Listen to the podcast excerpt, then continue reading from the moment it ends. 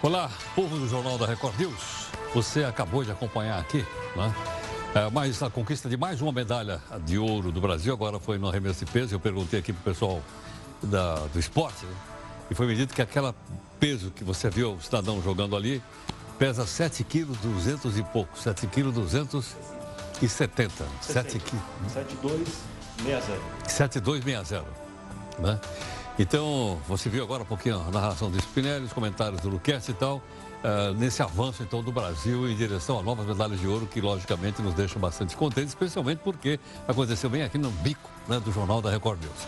Bom, nós temos então o pessoal lá na Câmara, está aberto, isso aqui está ao vivo, ó, TV Câmara. Está sendo discutido aqui aqueles 11, eh, aquelas 11 emendas em cima da reforma da Previdência. 11 dos quais eu acho que já foram rejeitadas, quatro ou cinco, não tenho ideia, a gente vai atualizar. Quatro, com certeza, foram já é, rejeitadas. E vai por aí afora, qualquer modificação aí e tal, a gente, né, a gente... Seis, das onze, seis já foram rejeitadas. Ah, são oito, seis rejeitadas, faltam só duas. Então é provável que até o final do jornal, então, né, tenha assim, a votação aí de, de todo mundo. E a gente vai dando aqui. Bom, outra informação importante é o seguinte, vamos ao Faísca. Porque afinal de contas o Faísca também está em multiplataforma, como você sabe. O Faísca, que é o nosso anti-herói aqui do Jornal da Record News, proclamou o seguinte: agora ele só anda de carro blindado. Por quê? Porque ele se inspirou nos deputados da Assembleia Legislativa do Rio de Janeiro. Lá, os deputados gastaram, num só mês, mais de 150 mil reais alugando carro blindado. E agora o Faísca é assim, eu vou usar o caveirão para passear em Copacabana, em companhia da, da gataiada. Cadê o caveirão? Olha lá, o caveirão ali, ó. Uma gataiada toda em cima do caveirão lá no Rio de Janeiro. Ele convocou então os membros do PGG, Partido dos Gastos Gatuno, para dar então um rolê na praia de Caveirão. Pago pelo povo, logicamente. Na sua opinião, quem é que deveria bancar o transporte de suas excelências? Gostaria que você viesse para cá, né, por mim, aqui nas redes sociais da nossa Record News, ok? Bom, nós temos também aqui o destaque do nosso portal r7.com. Olha lá, ó. foi exatamente o que o Spinelli e o Luquete comentaram agora há pouquinho. Darlan Romani é ouro no arremesso de peso. Está aqui então o atleta brasileiro que ganhou a medalha mais recente de ouro para o nosso país. Ficou parabéns a ele, toda, toda a equipe, mas especialmente para ele nesse momento.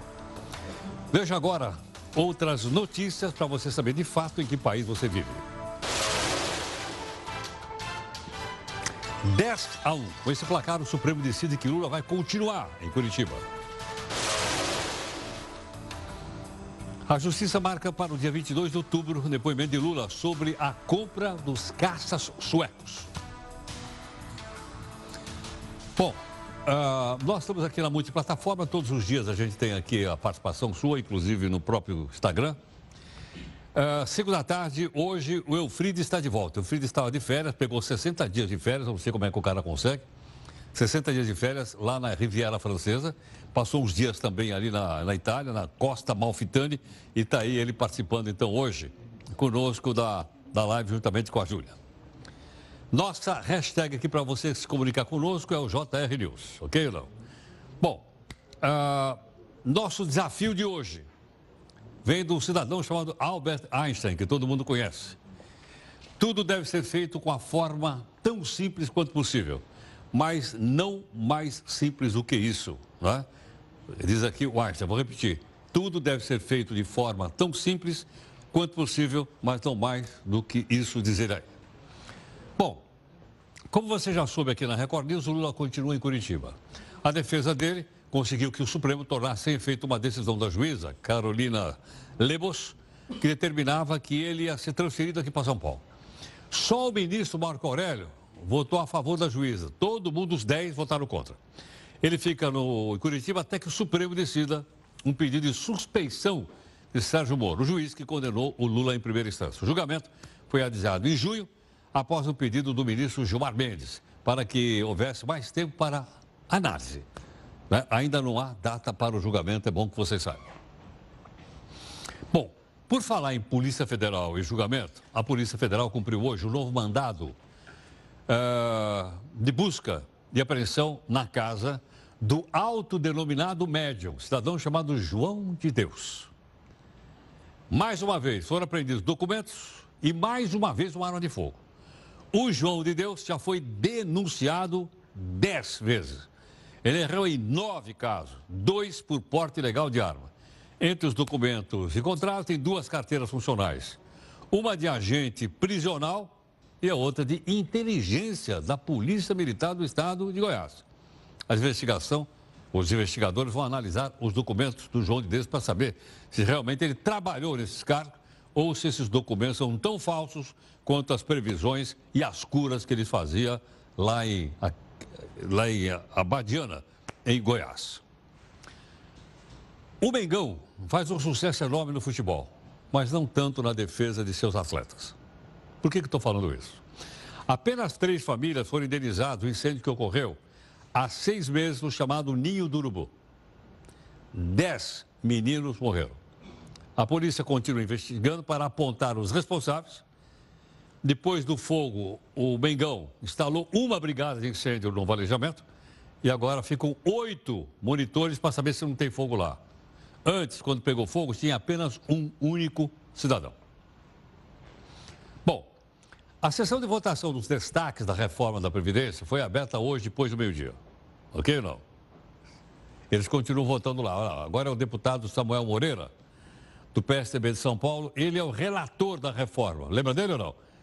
A gente já falou dele aqui várias vezes. Bom, já foram votadas seis das oito reformas, todas foram rejeitadas, mas durante a votação tinha deputado que, ao invés de falar de reforma, previdência e tal, aposentadoria, tudo mais, eles acharam que outros temas eram mais importantes. Dá uma olhadinha aí. Dia 7 e 11 de agosto, o nosso município querido de Atílio Viváqua realiza a sua festa do leite e do pão. Do orgulho que nós brasileiros temos do ministro Sérgio Moro. O presidente Lula está no regime semiaberto. Acontece de 8 a 11 de agosto no município de Divino São Lourenço, nas águas do Caparó, no estado do Espírito Santo. Destacar hoje o lançamento aqui na Câmara dos Deputados da Frente Parlamentar em Defesa dos Bombeiros Voluntários. Estaremos lá. Outro assunto que foi comentado, logicamente, foi a, o presidente Lula, assunto principal do dia também nesse mesmo plenário. O presidente Lula já tem direito à progressão da pena. Está aguardando o julgamento dos embargos do STJ que não acontece. Nós temos um habeas corpus que deverá ser julgado no Supremo Tribunal Federal, possivelmente no dia 14.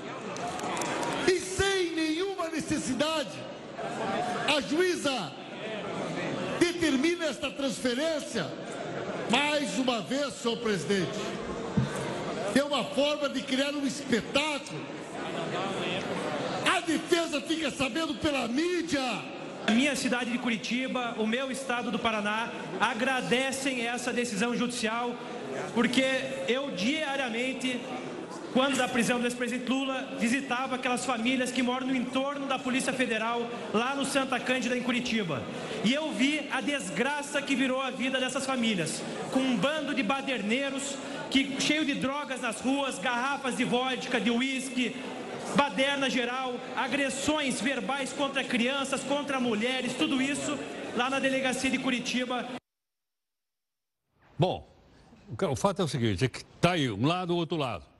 Mas os ânimos ficaram cada vez mais exaltados. Teve até deputado de partido da oposição, né? logicamente, que estavam lá para defender o ex-presidente Lula. Nunca votei nem aprovei os governos do PT mas eu não posso aqui me isentar de fazer um comentário sobre essa transferência do ex-presidente Lula para o presídio do interior de São Paulo, em Tremembé. O ex-presidente Lula foi um chefe de Estado, foi o presidente da República Federativa do Brasil. Não interessa as motivações da sua condenação. Ele é um ex-presidente da República e deve ser tratado como tal. Ele, como ex-presidente da República, tem o direito de fazer o início do seu cumprimento de pena ou a, por meio de prisão provisória, o que seja, em sala de Estado maior com acomodações dignas e apropriadas para um ex-chefe de Estado. O que está acontecendo com o presidente Lula, com o ex-presidente Lula, é a superação da vontade do juiz à lei. Enfim, foi essa a discussão que teve na reforma. Né? Nós estamos discutindo ainda, mostrei para vocês, os deputados estão discutindo ainda lá. Ó. Mas, obviamente, diante dessa possibilidade, o pessoal aproveitou para falar de outros assuntos. O Lula era o assunto do dia, como você sabe, por causa da decisão lá do Supremo Tribunal Federal. Mas o pessoal continua ali lutando, continua ali uh, discutindo. E agora temos, então, mais, acho que mais dois destaques só para terminar. Bom, se passar ali, deve passar, a maior parte já passou, para onde vai essa reforma da Previdência? Vamos dar uma olhada então aqui, ó. É, o seguinte, é, nós acompanhamos, você acompanhou conosco aqui, lembra quando ele chegou na CCJ da Câmara, Comissão de Constituição e Justiça, foi a primeira etapa. Aí ele andou, andou, andou, segunda etapa, ele foi para a comissão especial, 40 sessões, lembra ou não? Grande debate, blá, blá, blá, blá, blá, blá. Bom, aí ele foi para a terceira etapa, primeiro turno da Câmara. 379 favoráveis contra 130 e poucos contrários. Ok? Bom, agora ele está nessa etapa aqui, ó, na quarta etapa, está no segundo turno. Ok? Os destaques então aqui. Se acabar hoje, deve acabar hoje, aí ele vai para o Senado. Então, quando a gente voltar a mostrar para você isso aqui, ó, vai estar tá aqui duas votações, porque, como você sabe, é uma PEC, projeto emenda constitucional, tem que ter duas votações e ser aprovado, no mínimo, por três quintos do plenário. Bom, tem uma outra questão interessante que é o seguinte: a gente vinha repetindo aqui sistematicamente, não sou eu, mas a mídia de uma forma geral, que deixar dinheiro no fundo de garantia era uma furada. Por que razão? Porque ele sempre rendia muito menos do que a caderneta de poupança. Rendia geralmente 3% ao ano, fundo de garantia. A poupança rendia 5, 6, dependendo de um cálculo aí que é feito por aí. Mas agora nós temos a informação de que o fundo de garantia pode render mais do que a poupança. Para entender isso, professor de economia da faculdade FIPE, CAF, que é o professor Silvio Paixão, gentilmente aqui conosco. Silvio, boa noite, obrigado por atender aqui o Jornal da Record News. Boa noite. Ô Silvio, por que é que a, a, a, o fundo de garantia pode render mais do que a caderneta de poupança? É, por um motivo muito simples, Heródoto. Ah, os recursos arrecadados pelo Fundo de Garantia são aplicados pela Caixa Econômica Federal, basicamente em três grandes conjuntos de negócios: habitações para baixa renda, saneamento e infraestrutura. Quando eles fazem essa alocação de recursos, ou dos recursos do Fundo de Garantia, eles cobram juros, e esses juros eh, dão um lucro uh, sobre o que está sendo investido nesses locais. Portanto, este lucro que antigamente era parcialmente distribuído aos depositantes do fundo de garantia, uh, vai ser agora integralmente distribuído de acordo com a nova regra. Então, o fundo de garantia vai render no mínimo um TR mais 3 se o lucro der zero. Se o lucro for acima disso, ele vai dar mais de acordo com o lucro que está acumulado para ser distribuído de acordo com as regras, são 12 bilhões, ele praticamente vai render 3 mais 3, ou seja, 6%, como não tem imposto de renda sobre o fundo de garantia, ele vai render mais do que a caderneta de poupança, que hoje em dia está rendendo 70% da Selic. A Selic é 6, 70% é 4,2. Se a Selic cair, vai cair, vai remunerar um pouco mais é preciso fazer duas observações importantes. Primeiro, a caderneta de poupança é um produto onde as pessoas adquirem o direito de receber a remuneração mensalmente e tem liquidez diária, ou seja, os juros só são creditados sobre o saldo médio no aniversário da caderneta, mas com liquidez diária. O fundo de garantia, pelo contrário, não tem liquidez diária e esse crédito é disponibilizado uma vez por ano. Tá. Silvio, então, quer dizer, então o fundo de garantia, posso entender que ele pode render até 6% ao ano, é isso? Quer dizer, ele isso, praticamente empatou com a Selic? A Selic empata com 6, mas quem aplica em título público tem imposto de renda. Enquanto que o fundo de garantia não tem. Tá. Quer dizer, quando eu recebo, só que, a, só recebo o fundo de garantia, não tem desconto de imposto de renda. Perdão, não escutei. É, quando eu recebo o fundo de garantia, não tem desconto de imposto de renda? Não, não tem nenhum tipo de tributação sobre os recursos disponibilizados para você pelo fundo de garantia. Entendo. Quer dizer que então agora eu não preciso ficar tão preocupado em tirar rapidamente, quando eu puder, o fundo de garantia, porque ele me, me rendia só 3% e um pouquinho mais? Depende muito da sua situação, né, Heródoto? Vamos supor que você tem um financiamento imobiliário. Esse financiamento imobiliário certamente custa mais do que 6% ao ano. Então, para as pessoas que têm algum tipo de endividamento, na possibilidade de sacar os recursos do fundo de garantia, nem que seja parte da remuneração, é recomendável que assim o faça para diminuir o endividamento e diminuir o custo financeiro daquela pessoa. Sim, ou seja, eu retiro, pago uma parte daquele empréstimo que eu fiz, provavelmente as minhas prestações vão diminuir também e o juro sobre ela também diminui, é isso? Sem dúvida. Então, o que, que acaba acontecendo? Quando eu tenho um financiamento imobiliário, existem duas maneiras de você conduzir a, utilização do fundo de garantia. Ou você diminui o valor da parcela, ou você diminui o número de parcelas da dívida. Então, seja por um motivo, seja por outro, é recomendável que você utilize parte do fundo de garantia ou o que você tiver disponível para poder amortizar a dívida financeira que você tem decorrente desse crédito imobiliário. Bom, quer dizer então que essa melhoria da remuneração do fundo de garantia não é nenhuma mágica, não, né? Eu diria que ela não é uma mágica, mas é uma decisão acertada, porque esses recursos que estavam lá disponíveis eventualmente poderiam estar sendo usados para financiar outros imóveis de baixa renda, outras obras de infraestrutura ou saneamento. Mas para todos os efeitos, até prova em contrário, esses valores, pelo jeito, não estavam sendo adequadamente aplicados ou não estavam recebendo eh, a devida atenção para o retorno. Se nós estamos agora com dinheiro disponível e as pessoas estão precisando ou desses recursos para fazer uma amortização de dívida e limpar o seu nome, ou pegar esse dinheiro para diminuir uma dívida de crédito imobiliário, eu acho que foi uma decisão acertada. E também acho interessante que todo trabalhador tenha direito ao retorno integral daquele valor que está sendo aplicado dos recursos do fundo de garantia, na minha opinião. Perfeito. Está ótimo. Silvio, muito grato pela gentileza. É um prazer. Muito obrigado. Professor Silvio Paixão, professor de Economia da Faculdade FIPECAF. Então você viu o seguinte, o fundo de garantia vai render 6%, né, como ele explicou, 3% e 3,6%. A poupança está rendendo 4,75%, que ele disse agora, que é 70% da Selic. 4,70%. Então, hoje, o fundo está tá, tá, tá rendendo mais do que a poupança. A diferença, o fundo eu tiro uma vez por ano.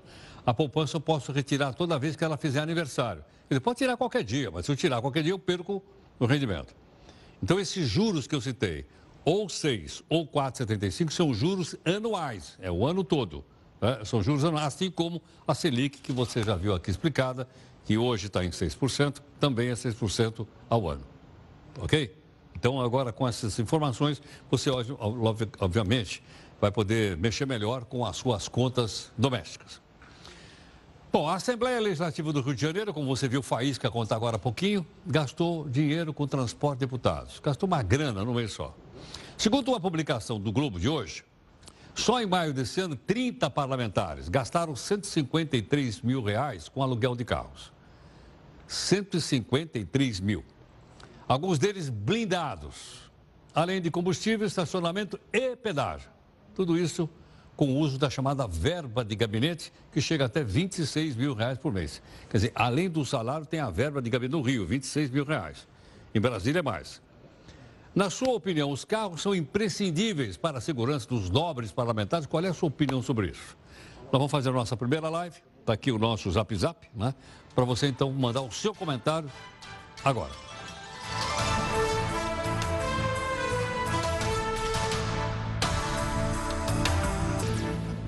Olha, dos oito destaques da reforma da Previdência que, está sendo, que estão sendo discutidos agora, faltam dois. Seis foram rejeitados Nesse momento, quem está falando aqui ao vivo é o deputado Bom Gás, do PT do Rio Grande do Sul.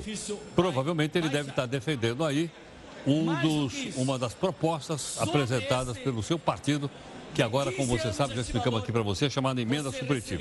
Né?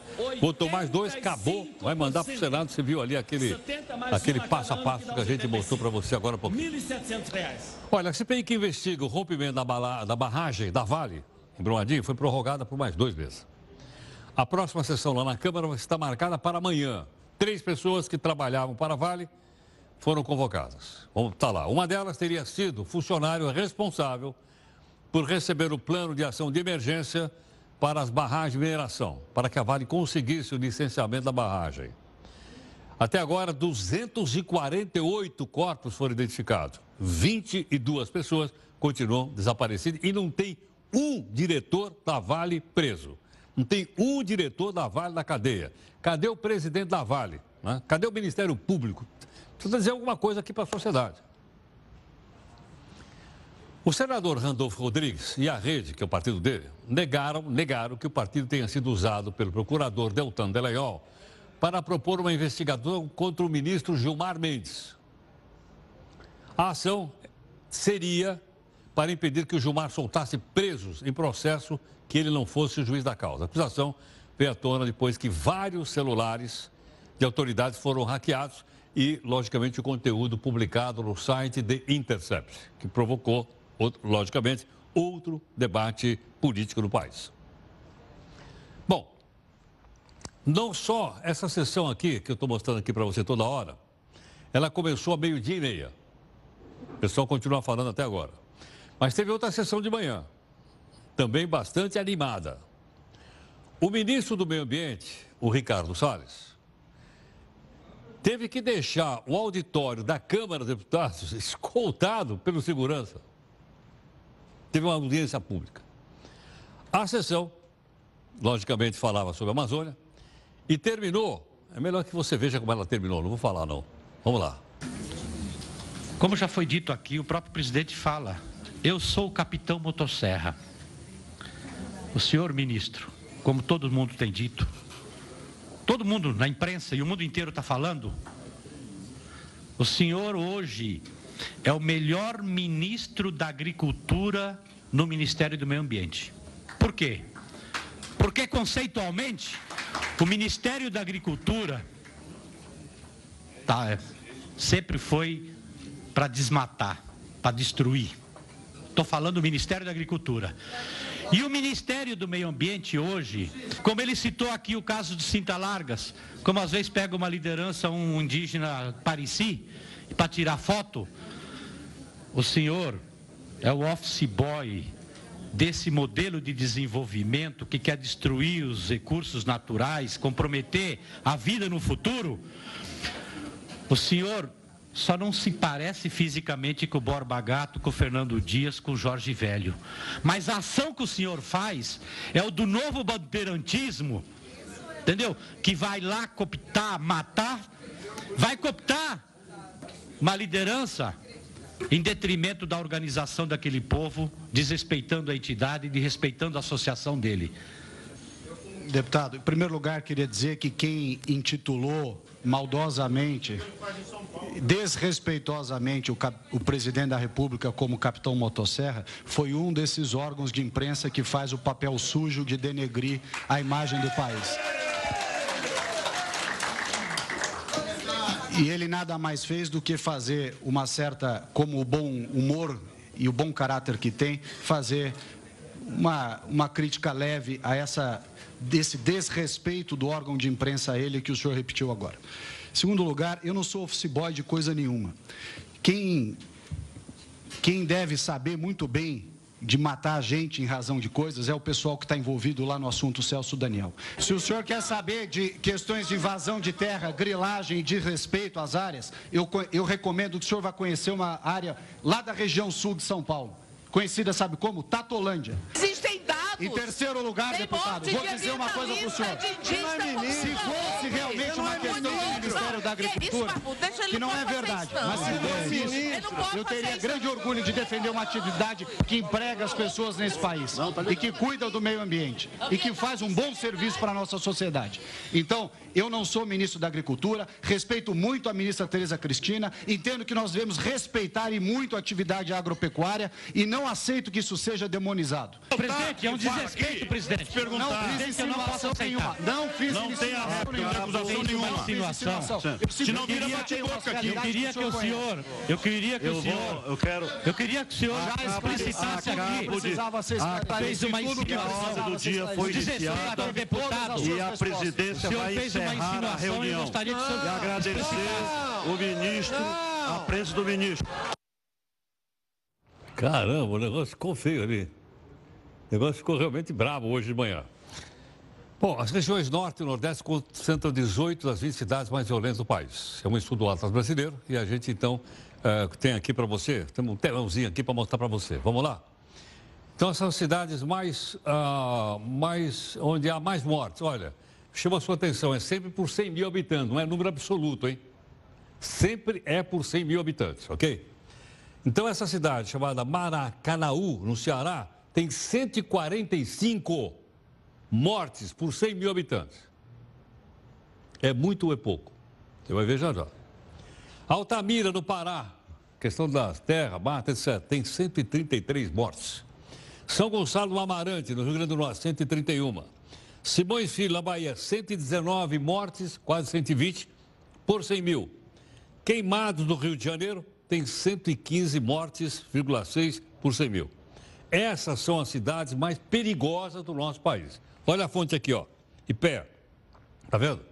Agora vamos virar a tábua do outro lado, para a gente ver a boa notícia. Qual é a boa notícia? Quais são as cidades mais seguras? Olha de novo, ó, tá vendo? Continua sendo por 100 mil, tem que ser proporcional.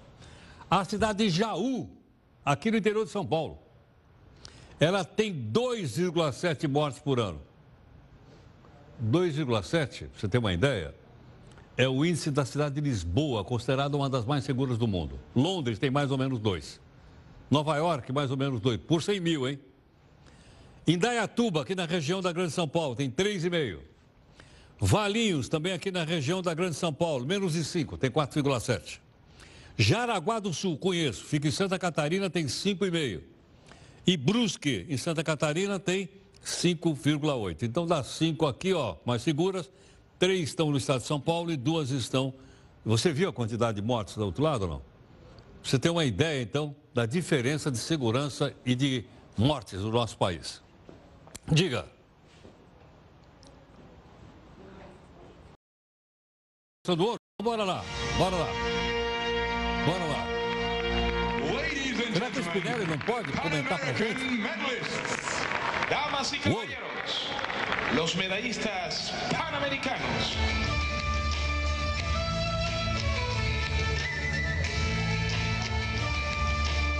Vamos lá, Spinelli, conta pra gente.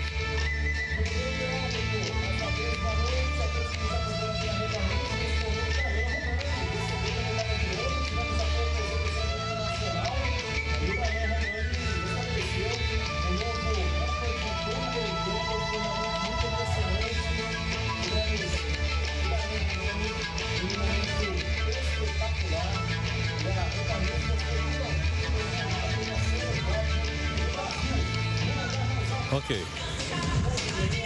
Ok. Espera, obrigado pela participação. Tá aí então o Brasil, é medalha de ouro, né? E logicamente estamos todos eles contentes, obviamente, com mais essa atuação aqui do nosso país. Os comportamentos mudaram. No passado, as mulheres tinham filhos e ainda muito jovens, agora preferem deixar a maternidade para mais tarde. Com isso, houve uma demanda por tratamentos de fertilidade e, consequentemente, o surgimento de uma indústria de reprodução milionária, vamos dizer assim. Os detalhes você vai conferir aqui no texto da Jéssica Veloso. Você já ouviu falar que a necessidade faz a ocasião? Muitos negócios nascem daí. O frio ensinou o homem a inventar os casacos de pele.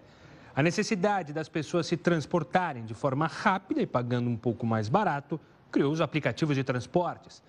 Muita coisa nasceu assim. E agora é a vez da indústria de reprodução assistida. A maternidade tardia fez esse mercado prosperar e garantir bilhões aos bolsos de clínicas especializadas em fertilidade. Hoje, a decisão de ter um filho é muito tardia. As mulheres deixaram de engravidar antes dos 30 anos de idade. Os motivos variam. Vão desde circunstâncias profissionais a desejos pessoais. São mais de 7 milhões de mulheres que retardam a maternidade. E como as famílias estão sendo construídas mais tarde, aumentam os números de pessoas que necessitam de um tratamento de fertilidade. Para se ter uma ideia, aos 30 anos, a probabilidade de uma mulher saudável engravidar é de 20% a cada mês. Já aos 40, a dificuldade aumenta 15 vezes. E a probabilidade de uma mulher conseguir ter um filho sem nenhum tipo de intervenção médica é de 5% ao mês. Os famosos tratamentos obrigam as pessoas a desembolsarem altas quantias para conseguirem ter um filho. Isso porque a maior parte deles não está incluída no sistema público de saúde. As clínicas encontraram no fenômeno da fertilidade um grande investimento. As complicações da idade não são as únicas dificuldades. De acordo com a Sociedade Médica de Fertilidade Europeia, um em cada seis casais tem problemas de fertilidade em algum momento da vida reprodutiva. E a união do retardamento da maternidade com a escassez na cobertura pública levaram à expansão de muitas redes comerciais de serviços médicos. Desde o primeiro bebê de proveta, que nasceu por meio do tratamento in vitro em 1978, já foram 7 milhões de bebês gerados por meio desse procedimento no mundo. Só nos Estados Unidos, a tecnologia de reprodução assistida facilita o nascimento de mais de 50 mil bebês por ano. O método da fertilidade é global. A estimativa é que em 2023 o mercado deve alcançar quase 116 bilhões de reais no mundo. Apesar do boom de clínicas de reprodução assistida, o mercado ainda está na infância. Esse é só o começo de tudo que está por vir. O futuro promete, inclusive em relação ao modo como as crianças vão ser geradas. Será que no futuro próximo elas vão precisar de úteros humanos para se desenvolverem? Um admirável mundo novo?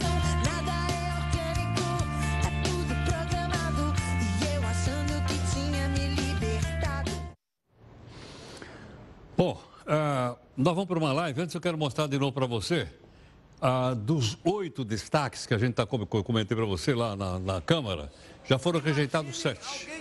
Agora está sendo aqui uma questão de ordem levantada pelo deputado Ivan Valente, que é do pessoal aqui de São Paulo. Vários levantaram questões de ordem aí. Vamos ver, falta apenas um. Agora são 9 horas e 39 minutos. É provável que antes das 11 horas da noite termine essa sessão. Aí a reforma vai para o Senado, como você sabe. Bom, Nessa segunda live, você continua opinando aqui se os carros são imprescindíveis para a segurança dos novos parlamentares que gastaram 153 pau no Rio de Janeiro para carro até blindado. Vamos lá. Bom, você está acompanhando aqui praticamente o dia inteiro, antes do jornal, depois do jornal, durante o jornal, os Jogos Pan-Americanos de Lima, ok ou não? Vamos dar uma olhadinha então aqui no nosso quadro de medalhas, que nós temos aqui uma boa notícia, olha só. O Brasil, então, voltou para o segundo lugar, está com 29 medalhas de ouro, atrás dos Estados Unidos com 67 e estamos três medalhas de ouro à frente do México. Estamos a cinco do Canadá, uau! E Cuba apareceu agora em quinto lugar. Estava aparecendo a Colômbia, agora apareceu Cuba. Então houve uma troca aqui na posição. Os demais estavam mais ou menos nessa posição, mas o Brasil, então, melhorou bem a sua posição. Vamos ver aí como é que fica né, o quadro geral do Brasil. Bom. Mas os nossos companheiros vão, logo depois do jornal, continuar a cobertura. Vamos botar aqui, então, o que, que nós vamos ter às 10h30, logo depois do jornal. Jogos Pan-Americanos, natação finais. Depois às 11 horas, aqui, hein? Tá, Record News. Basquete feminino, Brasil versus... Porto Rico. Porto Rico.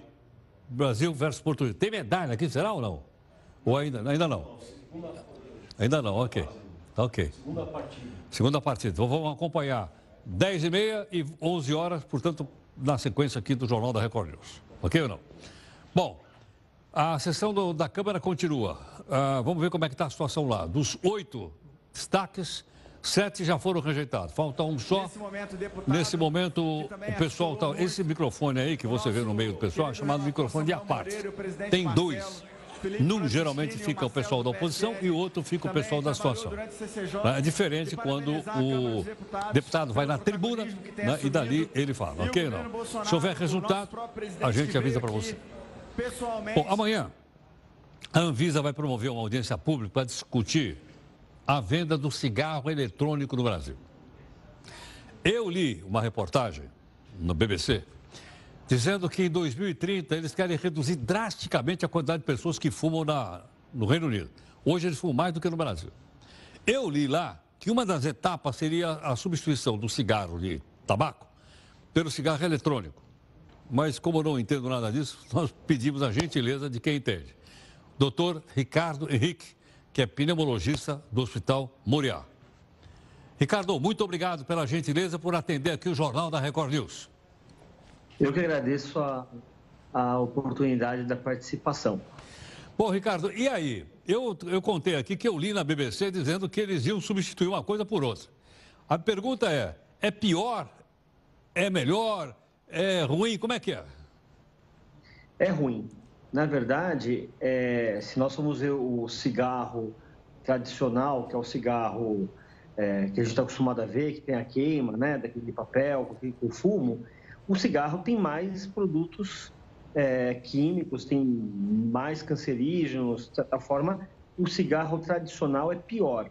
Mas não quer dizer que o cigarro eletrônico seja bom.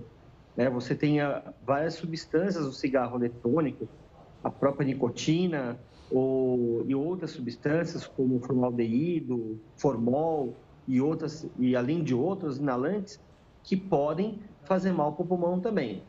Então, assim, numa escala de fazer mal, o cigarro é, tradicional é pior, mas o outro não é bom.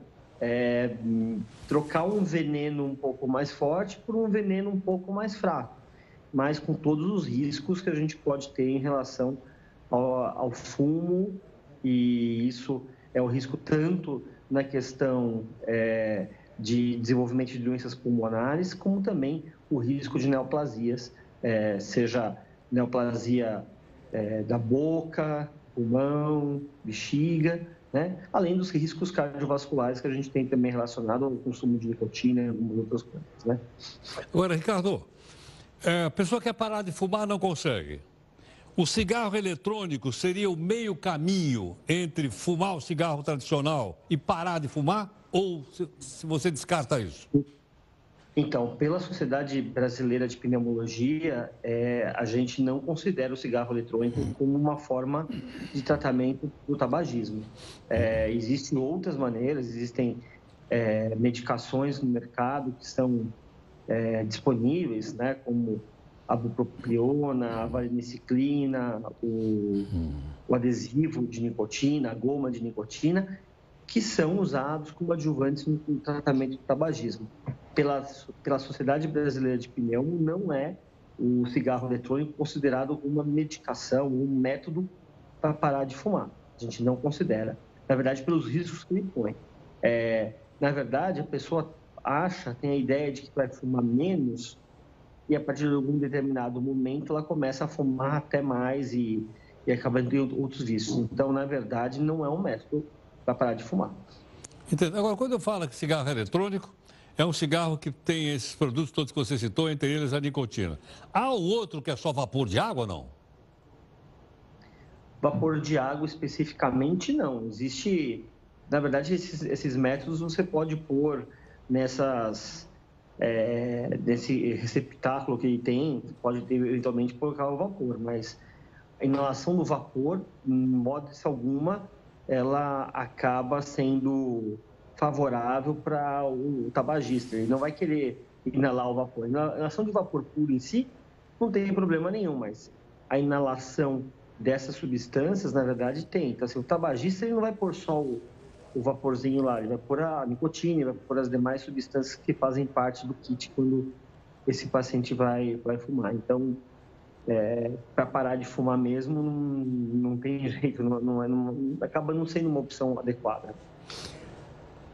Ricardo, é, soube também que no Brasil aproximadamente 9,5% da população ainda fuma, 9,5%.